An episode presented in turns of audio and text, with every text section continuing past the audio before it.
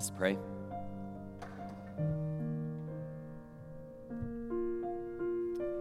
Father, we love you.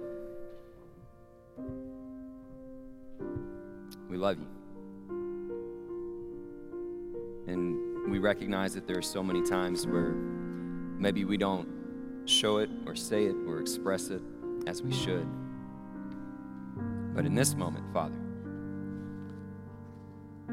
we do more than just sing it, we do more than just offer these words into the air.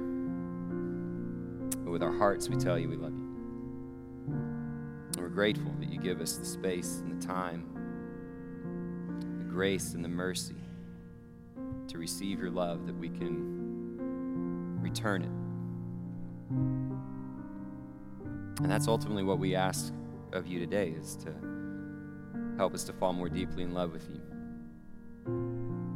Whatever that looks like, whatever it is that we behold, whatever burden that we carry, whatever opportunities lay before us, may they awaken us to the depths of your love and stir our own affections for you. And now, blessed Lord, who has caused all holy scriptures to be written for our learning, grant us to hear them, to read, to mark, to learn, and inwardly digest them that by patience and comfort of your holy word we may embrace and ever hold fast the blessed hope of everlasting life, which you have given us in our Savior, Jesus Christ, who lives and reigns with you in the Holy Spirit in the world without end. Amen and amen. Thank you. You may be seated. Man, beautiful morning of worship. Thank you, choir. Thank you, Sarah, and the rest of the team for uh, offering us uh, the opportunity to truly come together and sing some incredible truths and to worship together. I uh, hope you all are doing well today, church. How is everyone this morning? Y'all doing well?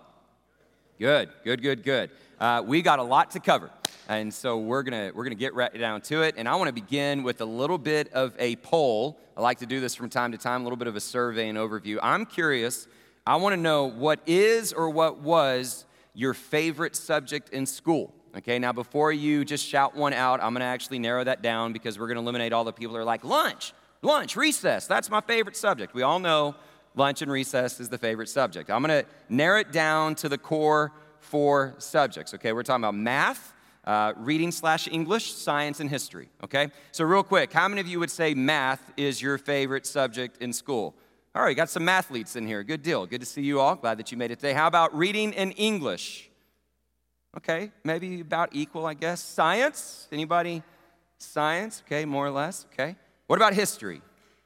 All right, decent. It seems to be pretty well divided. And, and so, I don't know, maybe you, some of you raise your hand more than once, but you can kind of tell everybody has their own aptitudes, their own preferences. For me, uh, if I was taking that poll. You know, I, I could navigate math, I could manage my way through science. I enjoyed English and reading, especially when it came to writing.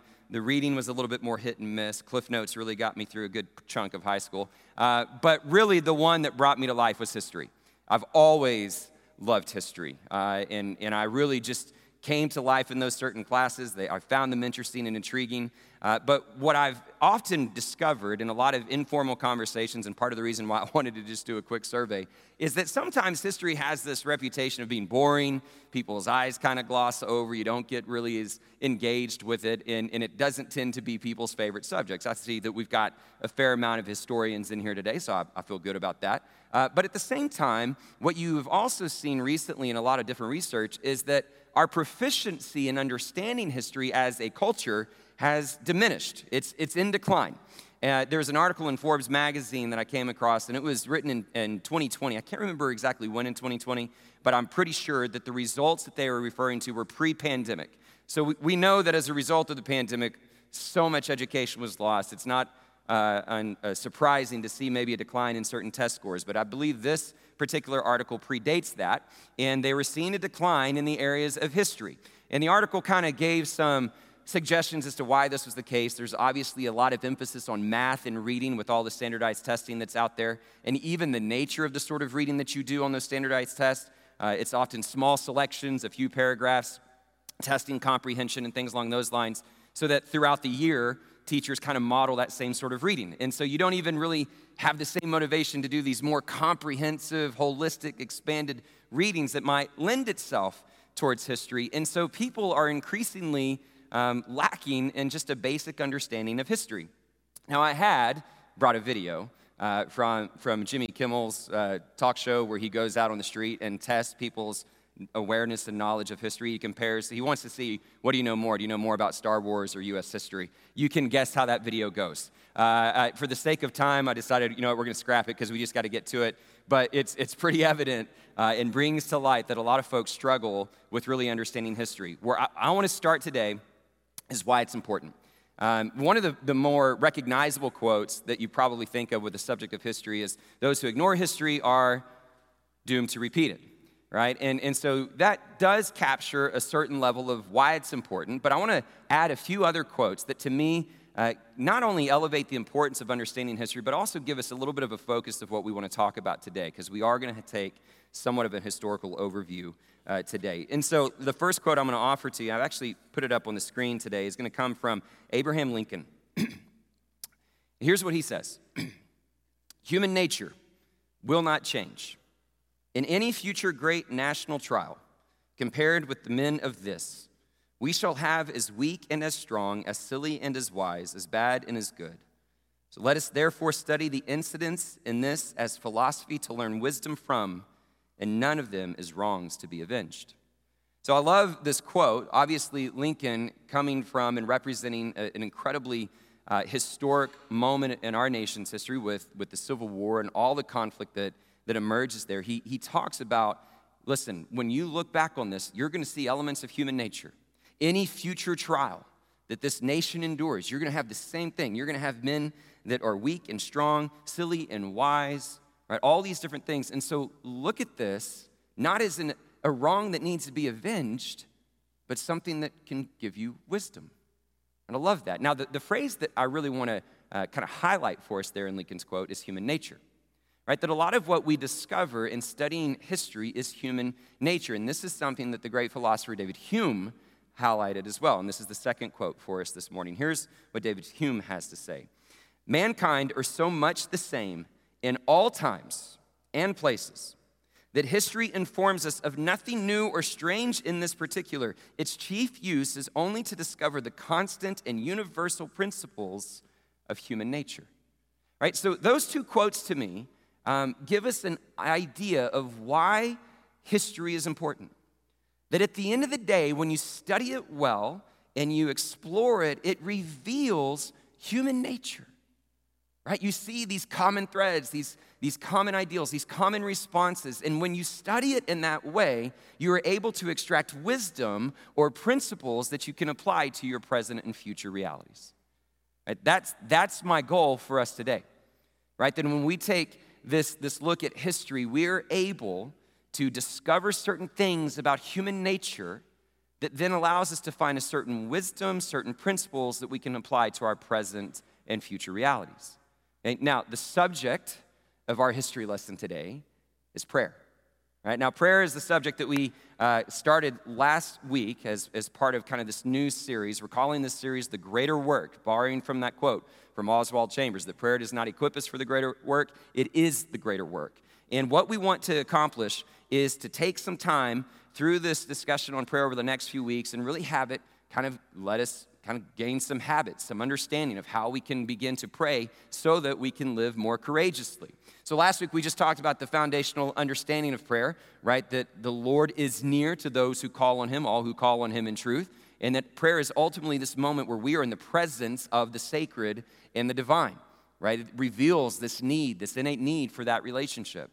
Well, today we're going to look at the history, kind of the ancient practices and modern practices of prayer, with an anticipation that next week we're going to talk about the different types of prayer, a lot of different types that are referenced in the scripture, so that after these two weeks, we can begin to formulate what are some really healthy habits of prayer not just for us to consider for our own lives, but for us as a church. And, and then we'll begin to practice those. That's going to kind of be the progression that we take through the course of the series. So today, we want to take a look at the historical perspective of prayer. And, and I will tell you, it will be brief, uh, not necessarily in duration of sermon length, but brief in terms of history, okay? Uh, it will be selective because there's just so much that you could really say on this subject. So, any historians out there, you're going to have to give me grace. I know there's a lot that's going to be left out and a lot of summary that's taken place there, but we're going to take kind of a scope of, of these historical practices with the intent that it will reveal certain things about human nature so that we can gain wisdom and principles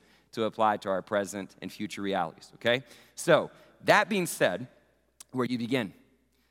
Well, how about we start with the very first prayer, okay? Uh, have you ever asked yourself, what is the first prayer that was prayed in the Bible? Uh, to be honest, I had never asked myself that question until this week. Uh, let, me, let me qualify how you might answer it. Uh, we're not talking about necessarily the moments where God interacts with man, right, where God speaks to man um, and, and he initiates the conversation, but kind of that first mankind calling upon the Lord, right, reaching out to the Lord. Where did that first occur? Well, as I started wrestling with that this week, I discovered that a common answer is in Genesis 4. So if you have your Bibles, go ahead and turn to Genesis 4. This is going to be where we start our discussion today.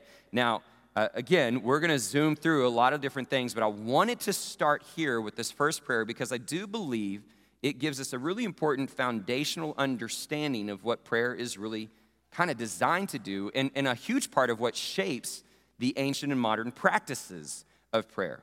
Okay, so, so here we are in Genesis 4. And before I read the verses we're going to look at today, just a quick overview, just to re- remember uh, kind of where we are at this point in the story. Uh, Adam and Eve have sinned. Uh, God has extended the curse to the serpent, to man, and to woman. He's banished them from the garden. Cain and Abel have been born. Uh, Cain has killed Abel, and then we see the response of God to Cain and what's happened to Cain and his family line. And now we're going to pick it up in verse 25 and 26, okay? Starting in verse 25, it says, Adam made love to his wife again, and she gave birth to a son named, and named him Seth, saying, God has granted me another child in place of Abel, since Cain killed him. Seth also had a son and named him Enosh. And here it is. At that time, people began to call on the name of the Lord. That's really interesting, right? Uh, it, it doesn't seem to necessarily, necessarily fit with this verse 25 that is kind of highlighting the lineage of Adam and Eve. But all of a sudden, right there in Genesis 4, what many scholars would argue is the first kind of indication of prayer, people calling on the name of the Lord. And the question becomes, why? Right? Well, uh, the, the article that I came across that I really uh, appreciated some of the insights that were provided was an article written by uh, Gary Millar. This was on the Gospel Coalition, and it, and it offers, uh, I think Gary Millar is uh, president or professor at Queensland Theological College. And and he makes some really uh, important observations. One of the first ones is, is that whenever you see the phrase at this time uh, that's referenced there, it indicates kind of a significant marker, especially at this point in Genesis. And so the question becomes well, what's significant about this moment that prompts people to begin to call on the name of the Lord? And as you look at verse 25, it's hard to identify anything of, of note when it relates to the birth of Seth and then subsequently the birth of Enosh. And so, why all of a sudden was this the trigger for people to start calling on the name of the Lord? What Gary Millar points out is he ties it back to Genesis 3:15. Now you don't need to turn there, but just as a quick summary, Genesis 3:15 is a really important verse that many scholars refer back to as one of the first messianic messianic gospel promises. Right? Because God is speaking the curse to the serpent, and he's saying, "Okay, you're going to slither on the ground, you're going to crawl on your belly, there's going to be enmity between you and the woman and her offspring and you." And then in verse 15 it says, and in her seed, her son, her offspring will crush your head and you will strike his heel. And it's, it's this promise that gives insight to there will be this son of, of the woman who will ultimately crush the serpent right? So, so that becomes, for many people, kind of one of the first indicators of a, of a messianic promise this idea that the serpent, the adversary, will be destroyed. But imagine being Adam and Eve in that moment. If you hear this curse, if you understand it, all of a sudden you're looking towards it. And, and Eve gives birth to Cain, gives birth to Abel, gives birth to Seth, gives birth to Enosh, and still no sign of this son who's going to come and crush the head of the serpent. And so, what do people begin to do? they cry out. I, I love the way that Gary Millar puts a quote together to articulate this. He says, This is the first address to God after the fall. And it is a cry to God to act by fulfilling his promises. The announcement of Genesis 3:15 has brought gospel hope to life, which in turn leads God's people to ask God to act. The gospel gives birth to gospel shaped prayer. As we look at prayers throughout the Bible, it becomes increasingly apparent that they are dominated by this single concern to see God act, to fulfill his promises as he advances his plan of redemption in our world. And that's why I wanted to draw us first to Genesis 4, that it helps set kind of this fundamental idea that so much of what is driving our prayer and our prayer practices throughout history is this desire for us to call upon the name of the Lord for Him to act and fulfill His promises. You said you were going to do this, God. Now please come and do it. And you see that thread throughout the course of history. And so it's a really important foundational concept for us to consider that, that prayer is really this attempt for us to call out and ask God to fulfill these promises. But then the natural question is well, how do we do that? How do we know what God has promised? And that question and that desire is a huge part of what shapes these ancient practices. So now let's do a survey of history, okay? We'll start with the Old Testament. And, and the idea here is let's look at the Old Testament and say what are some of the practices of prayer that shaped Judaic in, in the life of Israel, right? Their, their Judaic prayer practices. What, what helped kind of become these pillars and these anchors for their practices of prayer? There are numerous things I could say about that but I'm going to highlight at least three for us this, this morning. Okay, the first is what is known as the Shema, right? And I believe even today, Jews are expected to regularly pray the Shema. And, and they are instructed to pray uh, with a certain rhythm, morning and evening. And the Shema is a prayer that finds its origins in Deuteronomy 6. Again, you don't have to turn there, we'll just summarize it. Deuteronomy 6, it's referred to as the Hara, Shema, because the first word in Deuteronomy 6 is here, and the Hebrew word for here is Shema. And, and when you look at Deuteronomy 6, it's an instrumental passage that has largely shaped not just Judaic life, but even Christian life. Because there in Deuteronomy 6, you hear the verse say, Hear, O Israel, the Lord our God is one. Love the Lord your God with all your heart, with all your soul, with all your strength. Right? And then you continue to see the context around Deuteronomy 6, where they talk about God bringing them up out of, out of Egypt, where they talk about God lead us into the promised land. It has these elements of God, do what you have promised. But that passage, that scripture, became foundational to the Judaic prayer life. They recited that scripture repeatedly throughout the day, numerous times, praying the Shema. That's, that's number one in the Old Testament. The second one is probably the most obvious when you have the subject of prayer uh, and what largely influenced the prayer life of the Jews, and that would be the Psalms. Right, the Psalms of David, which are often seen not just as songs, but actual prayers. I mean, it's, it should not escape our notice, our attention that right there in the middle of the Bible, the Lord has given us 150 prayers. Right? If, if you want to question the significance of prayer, like that's a great level of evidence to say, no, this is highly important. God has given us 150 prayers right there in the middle of Scripture. The Psalms of David right, became incredibly important. Number one, because they were of David, and David was this, this chief figure in Judaic history, right? He was the pinnacle of the Judaic kingdom. And so when he provides these psalms, they become integrated into the life of Judaism, especially in temple worship. Right? So, so David doesn't build the temple, but his son Solomon builds the temple. And now all of a sudden you have these ways to, to really uh, take the sacrificial system, the feast, and all these different things that were already a part of their rhythm. You bring in the Psalms, and it becomes an ongoing part of the people's worship. And that temple and those Psalms became a fixture of their prayer life. Now, to make this point, again, you don't have to turn there, but let me read to you. I believe it comes from 1 Kings chapter 8. This is Solomon's prayer for the dedication of the temple. He says, Lord, the God of Israel, there is no God like you in heaven above or on earth below. You who keep your covenant of love with your servants, who continue wholeheartedly in your way, you have kept your promise to your servant David, my father. With your mouth you have promised, and with your hand you have fulfilled it as it is today. And now, God of Israel, let your word that you promised your servant David, my father, come true.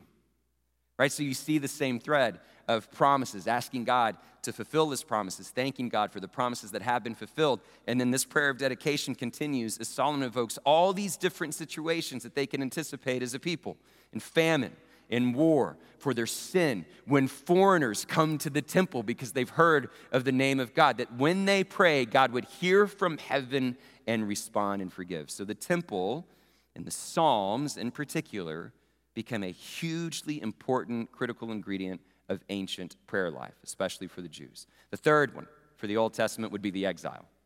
Right? So the exile uh, shifts everything because now the kingdom falls, the temple is destroyed, and, and the Jews are scattered. You have the diaspora, right? They're, they're living as exiles.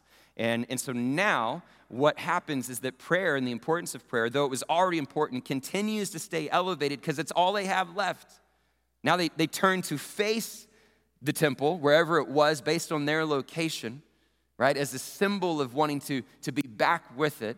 And they begin to develop these, these places of prayer that ultimately become known as synagogues, where they will continue in these repetitious practices of coming together, reciting psalms, honoring these feasts, these tabernacles, worshiping as God had taught them, saying the Shema, all these different things. And that becomes the foundation of the Judaic prayer life as we move into the time of Jesus. Okay, so now we'll keep our journey through history moving.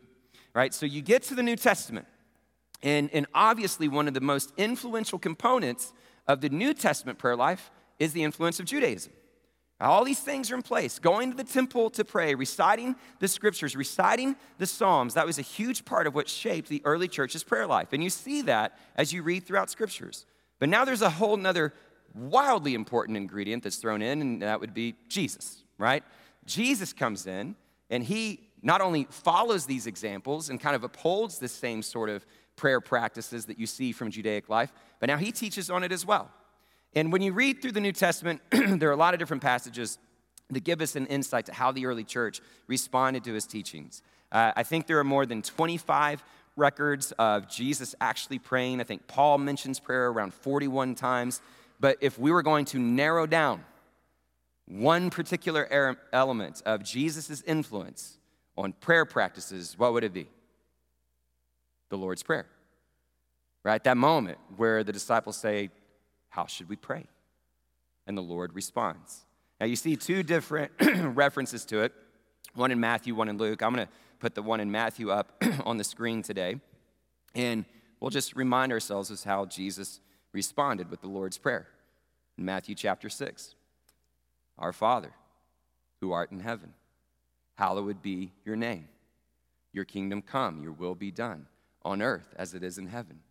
Give us today our daily bread. Forgive us our debts as we forgive our debtors. Lead us not into temptation, but deliver us from evil. Now, as we learned it, tradition began to add, For yours is the kingdom, the power, the glory forever. But you see, Jesus offered this instruction on prayer, and that Lord's Prayer becomes instrumental in shaping the prayer life of the church and prayer practices of the church. So now we have our foundation of Old Testament New Testament. Now we're going to journey very quickly into the early church. When you get to the early church, a lot of these elements are now in play, right? You, you now have the kind of central focus of worship actually really starting around the Eucharist or the Lord's Supper. Uh, that was typically what people were doing when they were gathering together to worship. But you look at the book of Acts, you look at all these other things, you can see that their lives were devoted to prayer and they were consistently praying. They were going to the synagogues to pray. You see a lot of these same traces at play. Well, what ends up happening in the early church that's really remarkable is that you have this development of structure.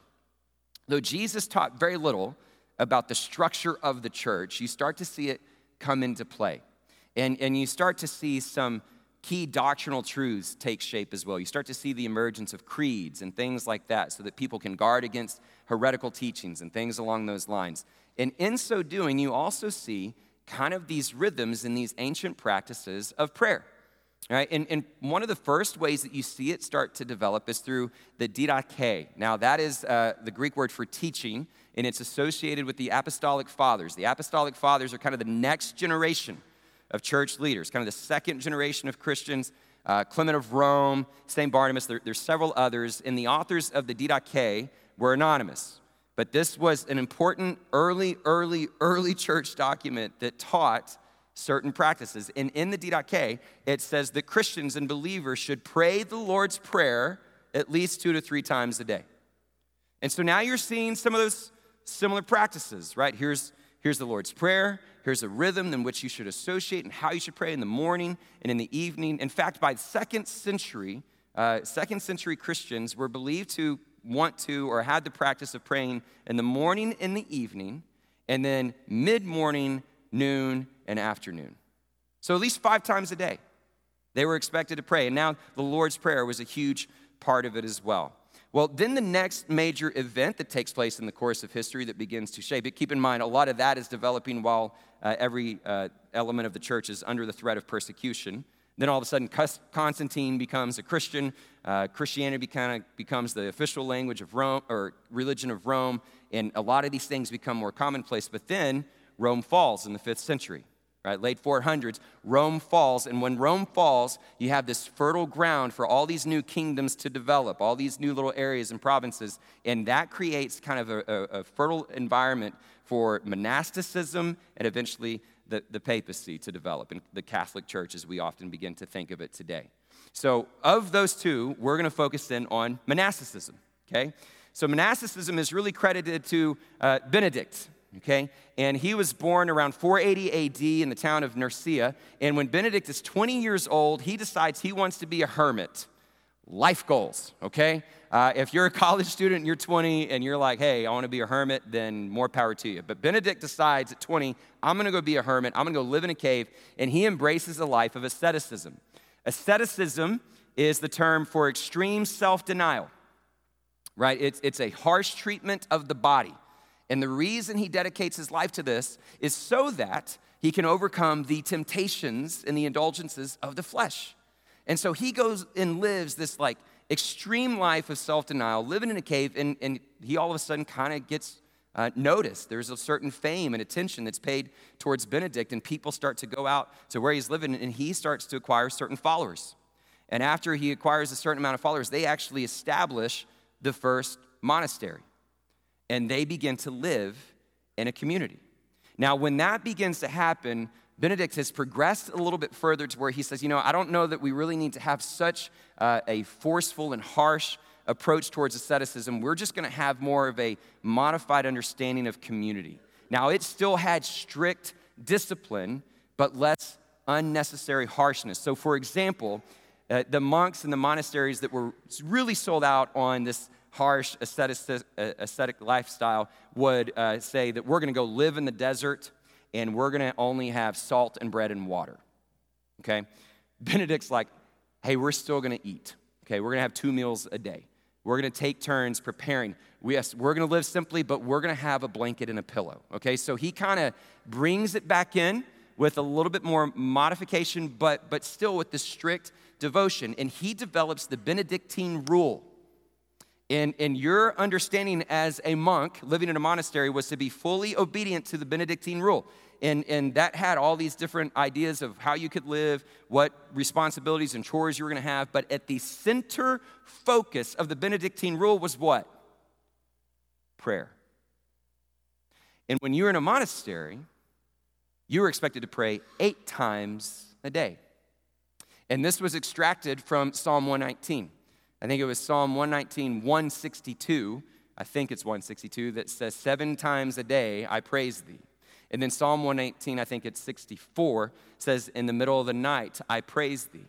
And so monks would dedicate eight times a day, seven during the day and once in the middle of the night, towards prayer. And at the heart of those prayers were the Psalms. To the extent that monks would recite the Psalms so often, so frequently, that they had the entire book of Psalms memorized. Take that in. How different would your life be if you had the entire book of Psalms memorized? Let me say it another way. How much more courageously might you live if you had the entire book of Psalms memorized? But connect these ancient practices of the Old Testament with the New Testament. The Psalms were central. And so the Benedictine rule uh, becomes widely spread. Gregory, who eventually becomes the Pope, Augustine, several others take this Benedictine rule, and it kind of becomes standardized across a lot of er, church at that point in time. Okay, so now you have monasticism that establishes a lot of it. So now let's keep moving very quickly as we got two more little elements that I want to cover. So now you get to uh, Catholicism. Okay, and, and one central element of Catholicism that I want to highlight for us today is the rosary. Okay, there's more than a billion Catholics in the world, and they still have rosaries and pray these prayers. So you talk about ancient and modern practices. This, this practice is really significant. Let me explain to you how it developed. Okay, so, so the monks were praying these 150 psalms, and they were known to be these like exa- shining examples of extreme devotion to the Lord. And so people living around these communities, they wanted to emulate that devotion. But they didn't have access to the Psalms. This is before the printing press, right? This is before you have your little smart device and can bring up whatever translation you want on your phone. They didn't have the Psalms. But they wanted to emulate that devotion. And so what did they turn to? They turned to the Lord's Prayer. And so, because the, the monks and the, and the people living in the monastery could recite 150 psalms, they would often pray the Lord's Prayer 50, 100, 150 times. Now, here's what happened. When you were in the monastery and you were a monk and you were trying to recite the Lord's Prayer, you had, or not recite the Lord's Prayer, you'd recite the Psalms, you had to keep track. And so the way that they would keep track is they would have these pebbles. And they would throw these pebbles in a pouch, they'd throw them in a can, they would throw them in there. And sometimes they would recite all 150 Psalms in one day, sometimes it would be a week. But you would look into this can and you'd figure out, where am I? You'd count 25 pebbles. Okay, I need to start with Psalm number 26. And you'd keep going. And so they'd use these pebbles. Well, when people decided, well, I don't have the Psalms, I'm just going to recite the Lord's Prayer, they had these strings with knots, 150 knots in them. And they would just count the knots as they would say the Lord's Prayer. And then over time, those knots turned into little pieces of wood and then ultimately into beads, and you had a rosary. Now, let's be really clear. This is to me is interesting because we're talking about human nature. Uh, the, the idea of a rosary, a string with beads to help guide you in prayer, is not confined to Catholicism. You see similar practices in Buddhism, Hinduism, and Islam. Human nature. Right? And so, so now over time, um, the rosary has a lot of different ways that it's used. In fact, I tried to make note of a few of them because I'm not Catholic. Surprising, I know, to all of you. Um, but but I, I wanted to, to try to take a look at it. And oftentimes, when you go through your rosary, you might recite the Our Fathers, the Hail Marys, the Glory Be, Fatima Prayer, Hail Holy Queen, the Apostles' Creed. There are all these different ways that you can use a rosary to guide different sorts of prayers. But one particular prayer was the Rosary of the Blessed Virgin, where you would go around the string three different times and ultimately say 150 Hail Marys. Again, there's that number. Right? And, and so you have this practice that now emerges within Catholicism, and you can see how it traces or is attached to so much overlap within monasticism, right? That it's, it's praying scripture, right? Even a Hail Mary is, is extracting scripture, at least the first part of the Hail Mary, right? It's, it's quoting different scriptures in the Bible. And so you see how even that was shaped by some of these ancient practices. Let me give you one more, and then we'll, we'll give us some principles and wisdom and lessons to take from it all. Okay, so now we get closer to the Reformation. Reformation starts in 1517.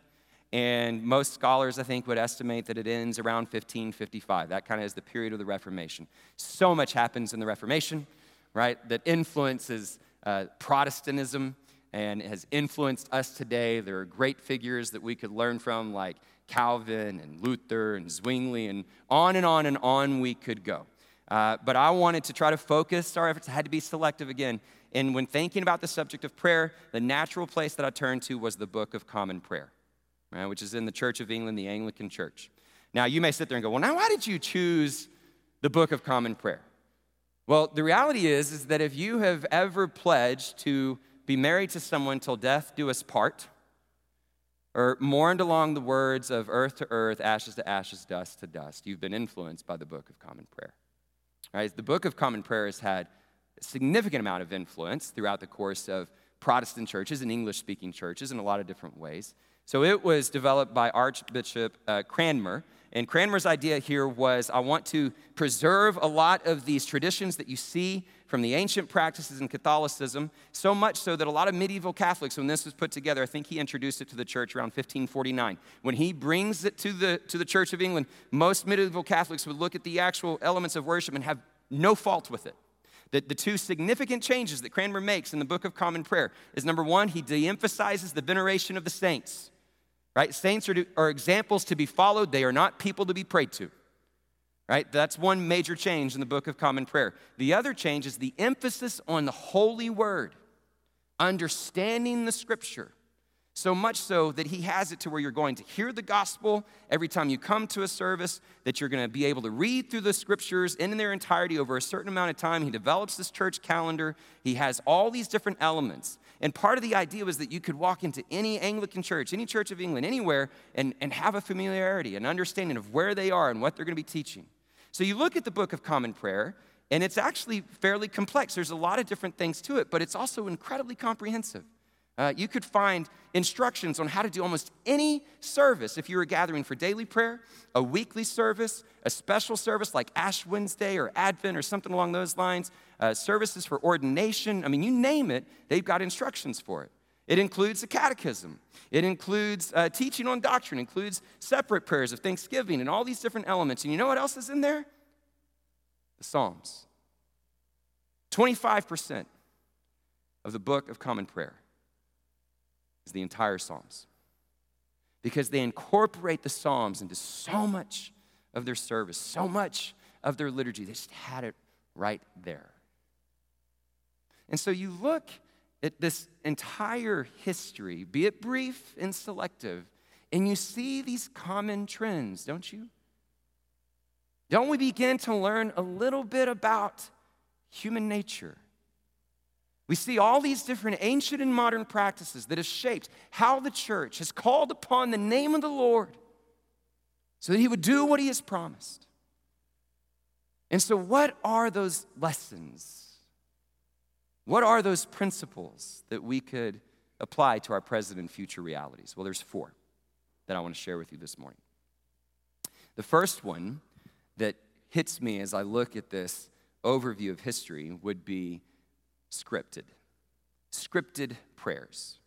It's really interesting when you think about it because I want to talk about this um, understanding that there's something very powerful about spontaneous prayers that are often kind of couched as this idea of praying freely. And, and that is biblical, right? We just preached on that not too long ago when we were going through Romans 8. And we talked about how the Spirit intercedes on our behalf and gives us wordless groans and we don't even know what to pray for. And we talked about one of the great ways to begin your prayer time is to come before the Father and say, Lord, teach me how to pray. Absolutely, the Bible instructs, condones, and encourages us to pray in freedom by following the Spirit. So don't lose that. But what can happen is sometimes we can be resistant towards scripted prayers. And we almost kind of cut them out of our life.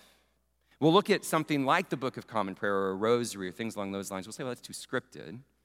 And we just disregard it altogether. Uh, there was an article uh, that I found that was written by uh, Reverend Knoll from the Anglican Church. He was talking about the value of the Book of Common Prayer. And I thought this was a really interesting statement to kind of speak to this reaction sometimes against prayers that are scripted. He says one common objection to the Anglican prayer is that said prayers are inherently rigid and mechanical, lacking spontaneity and freedom of the spirit. And this has often been true of Anglicans. He admits it. It's true. He references, such as the pastor whose tombstone was praised for him having preached the gospel for 40 years without enthusiasm. I thought that was pretty good. But then he, he, he, re, he responds. He says, But it's equally true that much spontaneous prayer and praise is just as dull as said prayers are often more about the prayer than about God and His Word. I thought that was a really worthwhile quote to consider. We think about a scripted prayer, and, and part of what it can achieve for us is focus.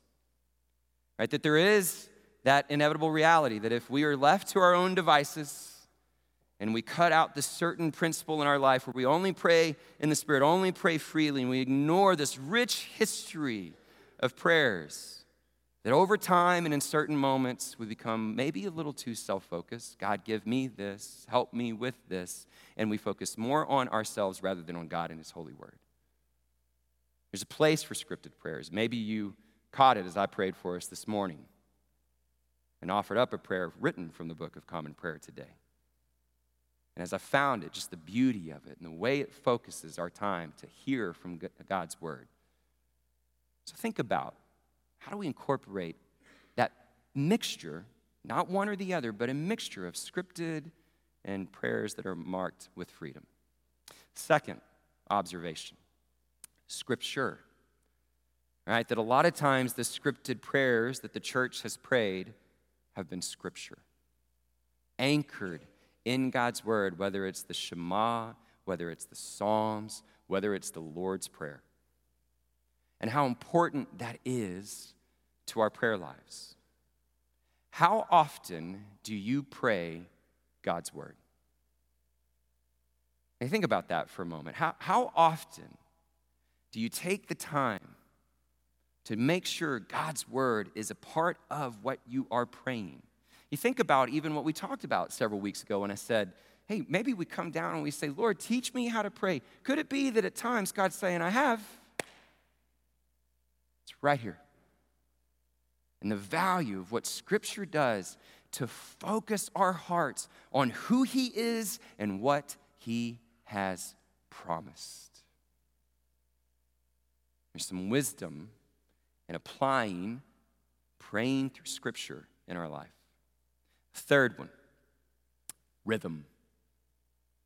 You see the rhythm that has always been a part of the church's prayer practices?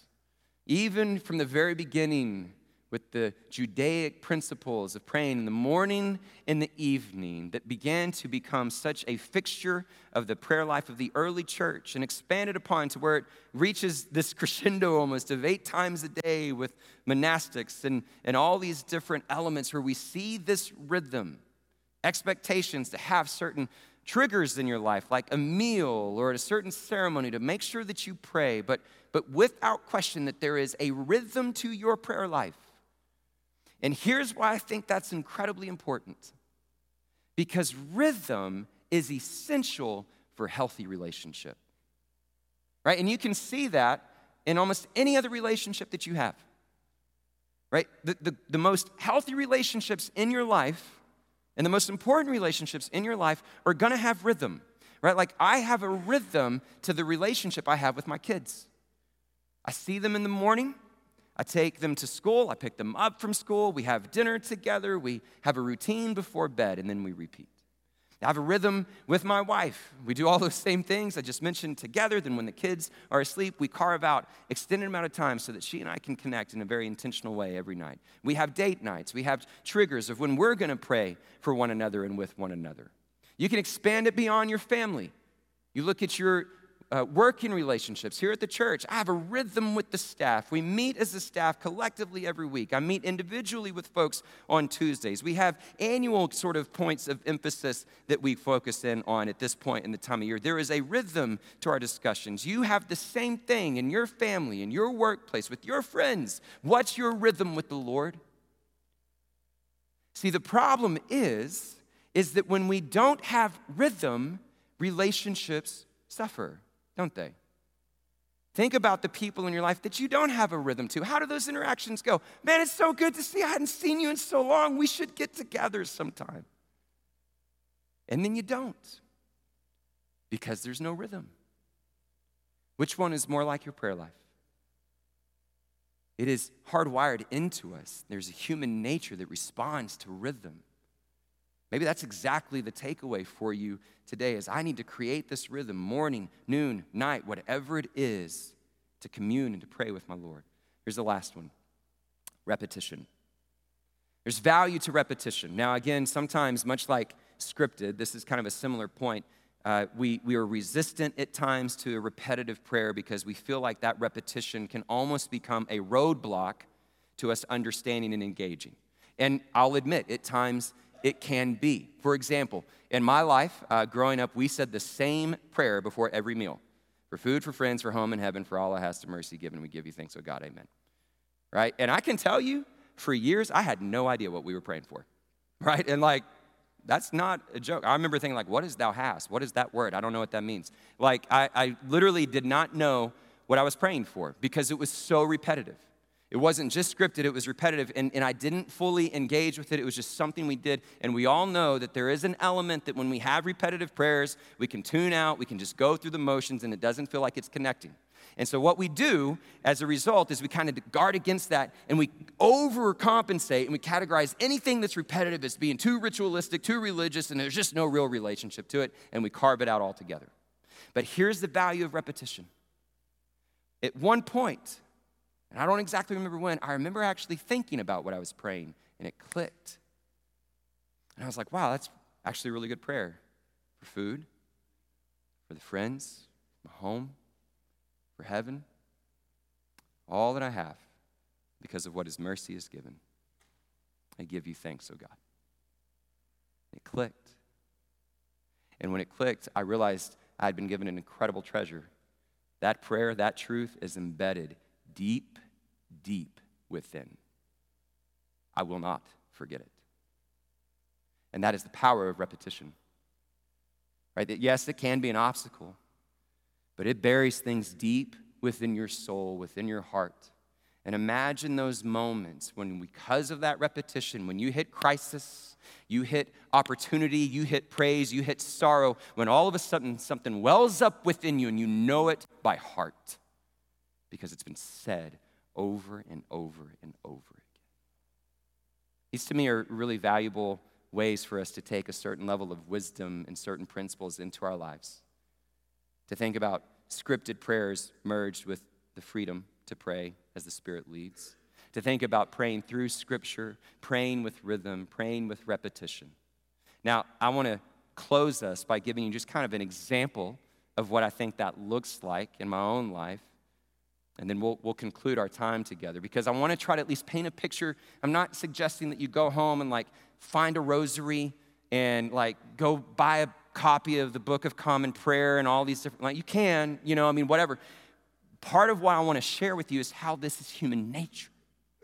That as, as prayer became a priority in my life as a husband and as a father, I've seen these things emerge, sometimes intentionally, but oftentimes unintentionally right? Like, like there is a rhythm to how we pray as a family. We pray every morning before my kids go to school.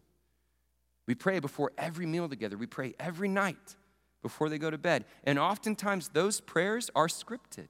Not as if I sat down and wrote it out one day, but because of the rhythm, we found ourselves praying for the same things repeatedly.